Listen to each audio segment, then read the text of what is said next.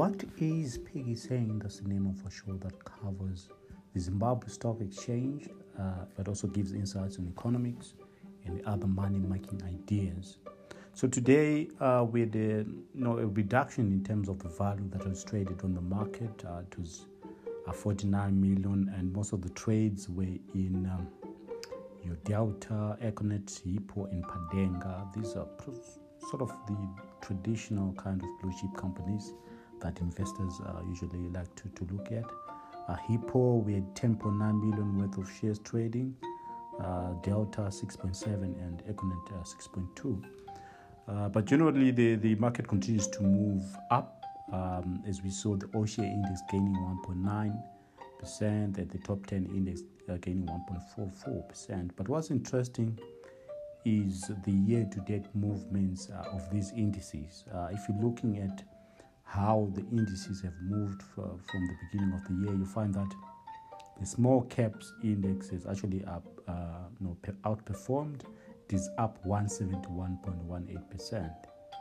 So basically, you're looking at your, your penny stocks, your small caps, and even if you're looking at the trading activity today, you find that the gainers included your Lafarge, NTS, Tenor, uh, which basically are on the on the small caps um, uh, side. Uh, on the losing end, we had uh, some losses recorded in your Fidelity, your Unifreight, Masimba, First Capital, and Star Africa.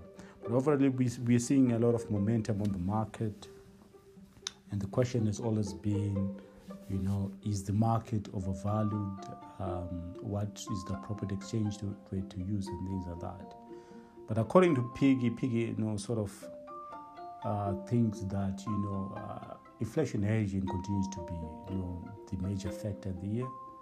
Uh, of course, in terms of fundamentals, some of these companies are not really uh, doing well, uh, and also um, issues around the exchange rate. There's a lot of forward, you know, pricing, uh, you know, expectations on the exchange rate that it will come down. So basically, you find that uh, the market cap of 532.7 billion. If you use a rate of 100, you find that you find that the market cap in US dollar terms of about 5 billion, which is a very big number compared to historic averages.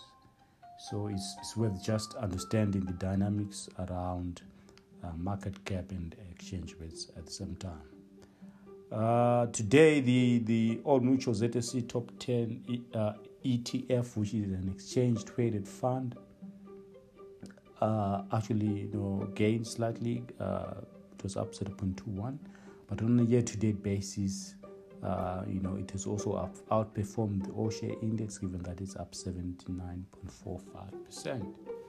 So Piggy would also want to highlight uh, issues around exchange traded funds, which is basically you know, where we discuss concepts uh, in the second uh, segment of For Sure. We, we think that, you know, exchange traded funds actually have a lot of advantages, especially for retail investors.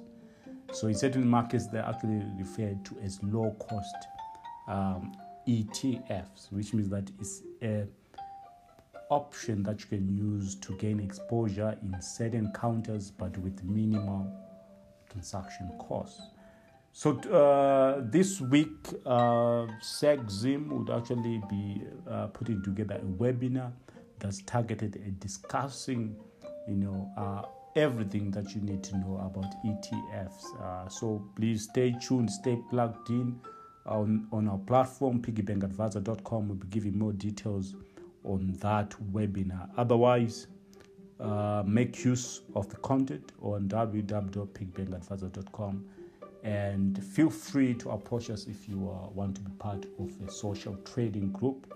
Otherwise, stay tuned, stay plugged in on piggybankadvisor.com.